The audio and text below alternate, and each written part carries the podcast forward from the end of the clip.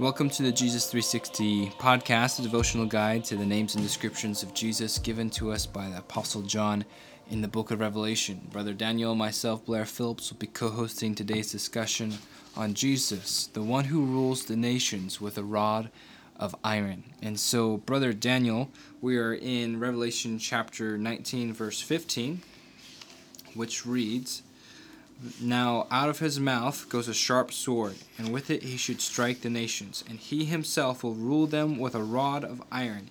He himself treads the winepress of the fierceness of the wrath of the Almighty God.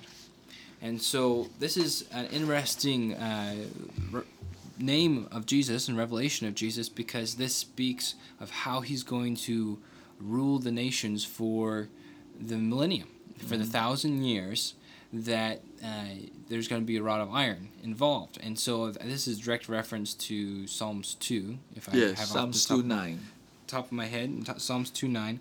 But why do you think that Jesus, even having, you know, Satan's going to be bound for a thousand years, Jesus will be ruling on the earth, all of the resurrected saints, why do you think Jesus would need a rod of iron? Well, obviously in this case, rod of iron, iron represent a autocratic absolute monarchy where uh, he is the king of kings with absolute power. He will rule by decree. Mm. He is not going to have a democratic system of government. And so, in today's world, that is not so uh, acceptable because uh, we have a highly democratic world, and we know that the democratic form of government uh, is the most suitable for the human nature in its sinful state. In its sinful state, because uh, you know absolute power corrupt absolutely, and it happened almost hundred percent of the time. Mm-hmm. Even with someone who started with a noble intent, and if given absolute power unchecked for extended period of time, we will see corruption in power. So, because of that observation and uh, how the sinful nature of humanity uh, cannot be trusted with absolute power, the democratic form of government for today uh, society is actually the most suitable, even though it's not the most efficient mm-hmm. is the best uh, form of government for check and balance. It's actually made and, to go slow. And, and yeah, and also prevent tyranny, uh, the unnecessary tyranny that, that oppress the people without the recourse and the opportunity to undo that tyranny. So, um, but in the case of Jesus Christ, as from Psalms 2, he is the perfect, benevolent king mm-hmm. who is sinless, who is without imperfection so for such a person with of that nature, having absolute power for all eternity is not a problem. The best thing Be- for humankind. That's the best thing for humankind because now you have a combination of absolute efficiency along with absolute uh, centralization of power.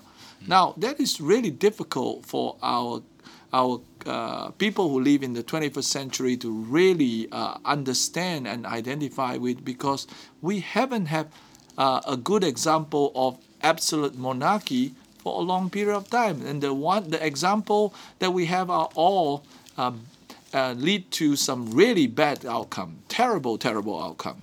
But this Jesus Christ, who is returning to rule the nation with rod of iron, uh, is actually going to be something that is worth looking for. Now, obviously, if we do not know Jesus, then we say, how can we guarantee that he will rule uh, with righteousness? Now, uh, we have to remember that this is not the first time Jesus have come on the earth. Yes. The first time he came as a lamb. He came as a fully authoritative uh, eternal word, who is the King of Kings. He said, For this reason I was born. Pontius Pilate squeezed him and interrogated him and say, Are you the King of the Jews? Are you the King? And Jesus said, For this reason I was born, to be the King. And later they would put the uh, wood or the sign above his cross and say he's the King of the Jews as a sign of mockery or even as a indictment of treason uh, towards Jesus Christ, but he came as a benevolent Lamb of God that gave up his life for the redemption of the nation to redeem us from every tongue, every tribe, every nation. So the first time he came, he demonstrated the supremacy of his love and mercy and kindness. The second time he came, he's still the same Jesus with the supremacy of love, kindness, and gentleness and mercy, but he's now going to exercise his rightful authority, but from the very same nature. Amen. So just to read Psalms 2 to give it a little bit more of the framework, uh, that Psalms 2, verse 9, I'm going to start in 7. It says, I will declare decree, the I will declare the decree. The Lord has said to me, You are my son. Today I have begotten you.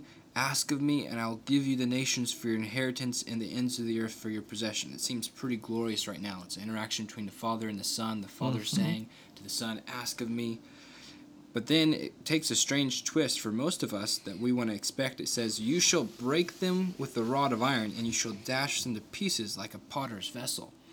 And we think of the, Jesus receiving, I mean, this is his inheritance. This is the greatest gift the Father can give him. But then the Father is saying, Go break them. And so I think of like the Jesus is going to confront the laws, the governments, uh, the the governance of land and nations. He's going to confront wickedness within the governments. And I think that's going to be the, the dashing and the breaking with the rod of iron. Well, to many people's surprise, uh, even for those who believe in the millennial kingdom of Christ, it's going to be profoundly peaceful, prosperous, and uh, under the rule of Jesus. But there's, it's not without rebellion entirely, even though Satan has been bound for a thousand years in the bottomless pit. But we know that the moment he was released, he will be released from the thousand year imprisonment. Multitude covers the earth, the breadth of the earth, that will be in the joint rebellion with Satan. Yes. Satan will be leading another rebellion. If there is no rebellion in the hearts of those human being during that millennial, how can Satan just come out and so many uh, rebellious human beings would follow Satan? So when Jesus uh, rule with the rod of iron, dash them into pieces, he has still some wickedness and rebellion that he's dealing with during the millennial kingdom I th- in order to have peace. Yeah, you're highlighting the the end of the millennial kingdom specifically, but also some during. And I also think of the right at the beginning. We believe that you know Jesus is going to do things uh, with supernatural power, but we also believe it's going to be very practical. It's going to take time. So what happens around Jerusalem and Jesus' second coming with him uh, killing the kings of the earth and and being you know drip having his robes dipped in blood and confronting Satan and the Antichrist, it's going to take time for that rulership that he's establishing to, go to the ends of the earth. I, I think and also for the kings of the earth who are who survive the period of Jesus' second coming, Yeah. uh, who have not yet embraced Jesus as their Lord and Savior, who eventually will, I believe many of them will, because Yeah. they see the King of Kings and the Lord of Lords with their own eyes and the wisdom of His rule. But there will be some that will actually um, probably have some resistance, and because uh, Zechariah. Zechariah 14 imply the fact that some people, like for example Egypt in Zechariah 14, they say, I won't come up to Jerusalem, and if they don't come up, there will be no rain for them. There seems to be some consequence that will con- try to convince them to show up at the Feast of the Tabernacle in Jerusalem. And so back to your original point that Jesus is going to rule as a king, not as a democratic. He's going to rule as an absolute monarch Yes. and rule by decree. Yes. And so, and because of his perfect morality and sinless nature and his uh, supremacy of his love, we can trust this absolute Amen. monarch because he loved us forever and he paid the price for our redemption with his own life. We're not talking about a ruler that used other people and enslaved other people for their own benefit. We're talking about a ruler who once came to lay down his life so that we can have life. Amen. We deserve the punishment of death, but he came to took to take the punishment of death in order for us to have eternal life. That's the king that we want to serve. Hallelujah. Again, as you say in your in your book so well. Let me find the phrase that. Um, However, Jesus' autocratic rule is based on his incorruptible, benevolent love. And that word benevolence, I don't know, has been and incorruptible. It's not just temporary for a while he's good and then he get corrupted later. It's impossible for Jesus to be corrupted. So well said.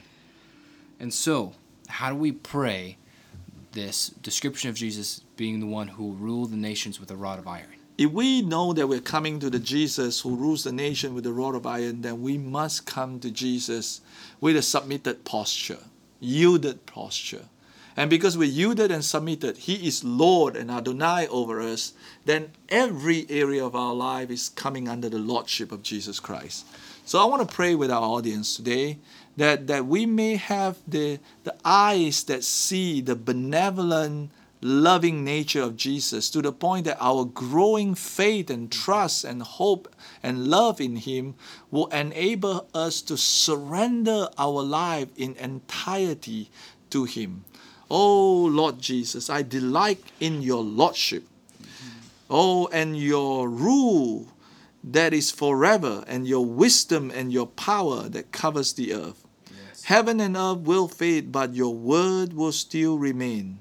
No one is worthy to rule more than you, Jesus, because you have laid down your life to redeem us from every tongue, every tribe, and every nation. So, Father, we come before you and we ask you, O Lord, that as we submit ourselves to you, we will be instrument in your hand to see darkness, wickedness, and the devil flee from our sphere of influence. Thank you, Jesus, for your Lordship. You are indeed the Lord of all, the King of kings. In Jesus' name, Amen. Amen. We want to thank you for joining us for this Jesus 360 podcast, and we look forward to you joining us next time as we continue on through the names and descriptions of Jesus in the book of Revelation. You satisfy my soul. You satisfy my soul. You satisfy my soul with your love.